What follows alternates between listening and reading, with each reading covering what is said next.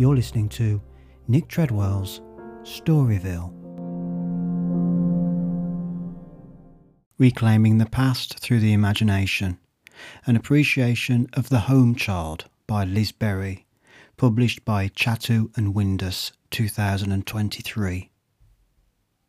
It was 2 a.m. in the morning when I read the final lines of Liz Berry's new book, The Home Child.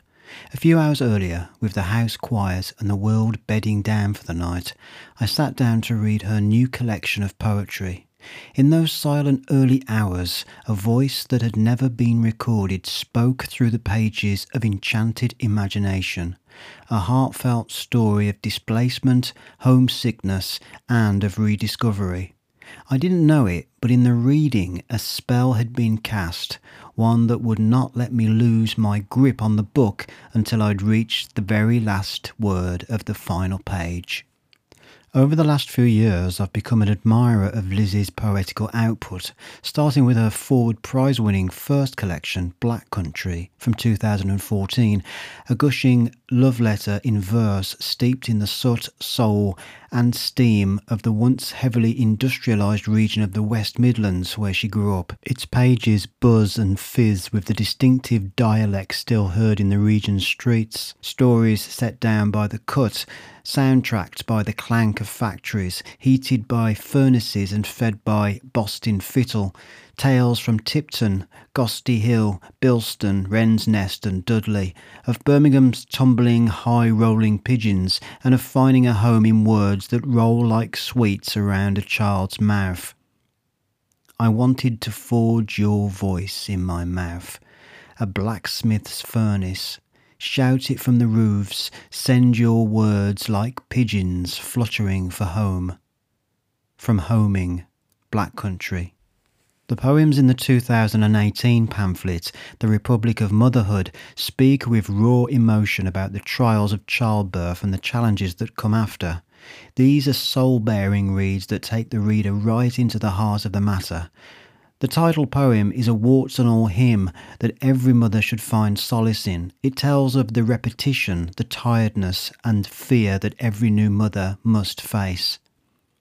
I lay down in motherhood's bed the bed I had made, but could not sleep in, for I was called at once to work in the factory of motherhood, the owl shift, the graveyard shift.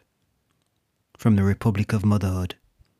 In 2022, Liz teamed up with the photographer Tom Hicks for the pocketbook The Dereliction, a collection of images and poems highlighting those in between places found in the Black Country, patches of scrub ground found beside dilapidated factories, where multicoloured swirls of graffiti are reflected along the canal side, where names are etched into concrete bricks, the places you often walk past and take little notice of Drawing on Tom's frozen images, Liz builds a series of beautiful lyrical poems. Each single Every single one holds a charge, a memory, imagined or real, ingrained in the details captured by the lens. Poems about a greasy cafe called Yam Yam's Diner, or a boy lost to the depths of the cut, the ghost of a mother's lost daughter, about barges and iron osses, Liz conjures up the smells, tastes, and sights of the place that have now been reclaimed by nature. Love me like that pub on Dark House Lane, sweetheart of wet the beds and creeping rot. Love me like I have no windows, no doors, just wild blue streaming through, unarrested. From the Dereliction, published by Hercules Editions. In her new work, The Home Child, it's no surprise that we still find ourselves rooted in the black country, though not for long. The book was inspired by family stories passed down about Lizzie's great aunt, Eliza Showell, who, in 1908, aged 12, newly orphaned, found herself being uprooted from Middlemore Children's Emigration Home in Birmingham to the vast sprawling landscape of Nova Scotia. Eliza was just one of thousands of children that made a similar journey to Canada between 1860 and 1960. These were known as home children. Some were orphaned or struck by illness, but most were from poverty stricken families that could no longer care for them. They were given the promise of a new life far away, but in reality, however, the majority lost contact with any family they had, were put to work to earn their keep, and invariably suffered mistreatment and abuse at the hands of the families they were placed with. Due to scant records, Eliza's life beyond the children's home in Birmingham is unknown, so Liz drew on letters, interviews, and books written by home children and their families for inspiration. Coupled with this, she used her own imagination in order to give an authentic voice to Eliza. By way of a sequence of poems, the book tells Eliza's story as she's taken from her home in the Black Country to a new life in Nova Scotia. It begins with an image of a girl standing at the window of a children's home in 1907, innocently watching snowfall. We learn that her hair is as russet as a young fox, a hint perhaps of her somewhat wild, untamed temperament. I found that when I began to read these snapshots of Eliza's life, that each poem conjured up a scene in my mind that propelled the story forward. The opening scene flickered into life in my mind's eye like the opening of a dark fairy tale, the camera slowly zooming in on a barred window as snow falls across the screen. A girl stands behind the window mouthing something to us, though we cannot hear what she tells us from the outside. What is she saying? She beckons to us to come closer so that we may learn more of her story. We are soon given a sense of place, of furnaces that bring day to night, the smell of sulphur in the air and the clanking of heavy industry where men toil. Our human form transforms into that of a moth, often associated with spirits of the dead and rebirth. Eliza lies curled against her mother, dreaming that she is riding a mare to the edge of town to escape the steelworks, the chapel, and the workhouse. One of the things I noticed whilst reading the book is that Liz uses Eliza's love for the simple earthly things of nature and the creatures that occupy it, namely wildflowers, trees, meadows, holes, burrows, birds and butterflies, etc., as a descriptive, transformative tool in the poems to give the children an identity rooted in their sometimes dire circumstances. So Eliza becomes queen of all wet the beds and dander, queen of dung beetles and dog violets, little queen of fiery holes, and queen of all creeping souls. She compares the back to back courtyards as cram like a burrow. After admission to the children's home, she tells sparrows flitting through my lungs. In the dormitory at night, a garden of girls is blooming, the hum in their hearts like bees. On the day she sails from England, the gulls am crying like little wenches. Her hair is cut as a field of stubble after harvest, the chaff blown. Despite the poor conditions many children found themselves in during this time in history, they still found adventure and excitement in their environment. For Eliza and her friends, it would have been playing games like hide and seek in the streets and alleyways, finding patches of scrub ground to ride bikes or play football. The canal side, especially, would have provided a fertile place for play, and this would have grown an appreciation for flora and fauna, including their nicknames and uses. Something that today's children severely lack, and perhaps something that would be beneficial to reacquaint themselves with. We get the impression, though, that Eliza is tuned into something more. There is magic in the air in some of Liz's beautiful turns of phrase, a kind of secret language of nature that has been lost, maybe old wives' tales and things passed down from older grandparents. Even in the simplest naming of types of dandelion, blowball, clockflower, queen's crown, and fortune teller conjure something enchanting from deep within the earth. She seems able to read the signs, the pigeon's warning, the dandelions blown by the wind like seeds could be interpreted as foretellings of change, of her mother's death. Throughout the book, Liz employs a variety of poetical forms. There are deeply moving prose poems, such as Sparrows, where Eliza dreams of the streets of her home, the silver ribbon of the cut, the hands of her mother fluttering up like little sparrows, or Snow Globe, a powerful, evocative piece of writing which utterly captivated me. It reads like a page from a novel, a little movie within a movie, noting the changes that come with Eliza's first long Canadian winter. Scotch pines are florid like great bears, speckle bellied fish motionless in the stream. Everything is wiped away. No matter how we shake, the snow will still fall. It is happening still. The snow falls as if it will never stop falling. Somewhere, somewhere we choose not to look.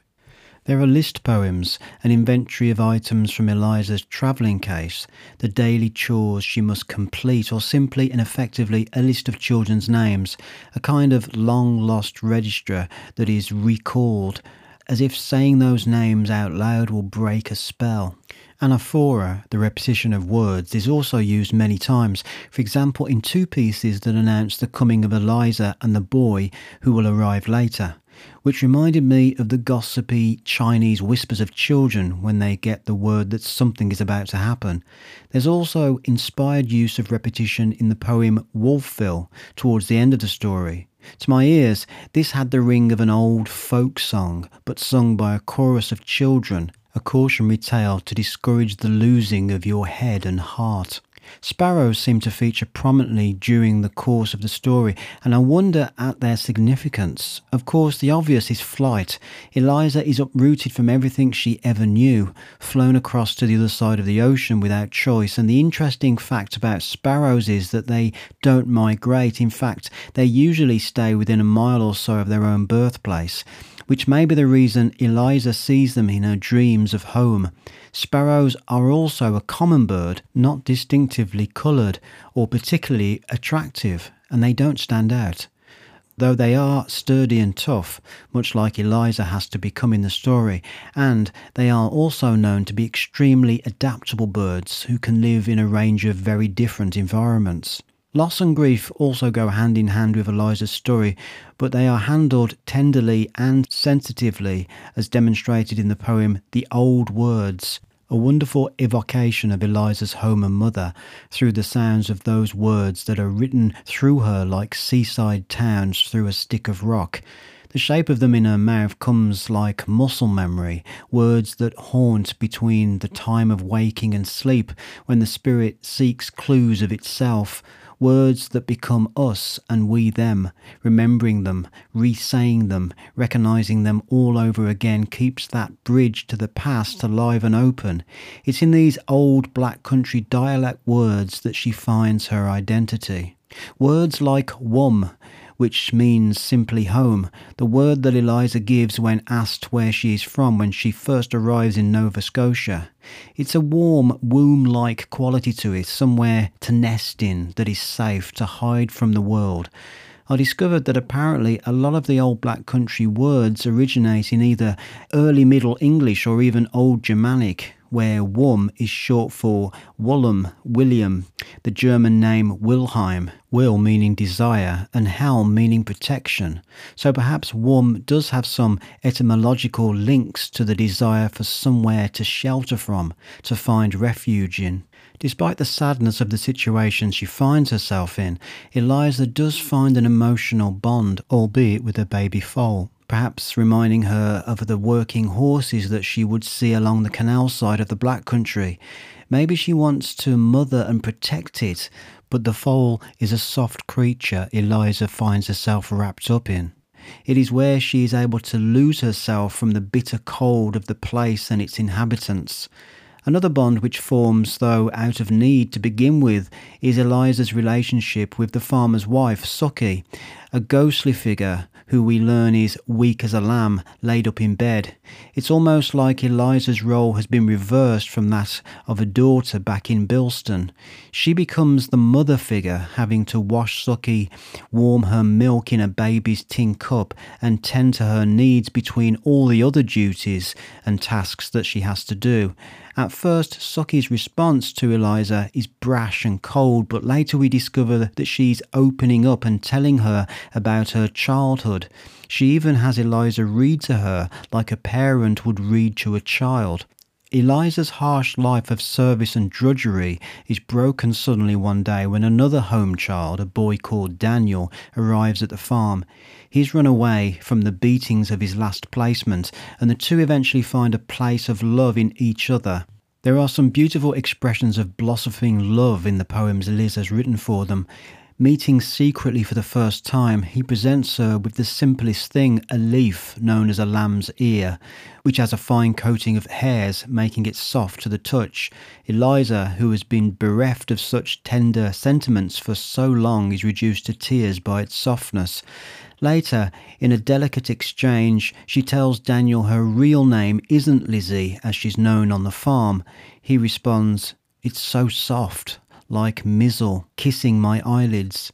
She is transformed into the foal, and his gentle touch warms her heart and lifts her spirit. What tenderness is this? What lonely love?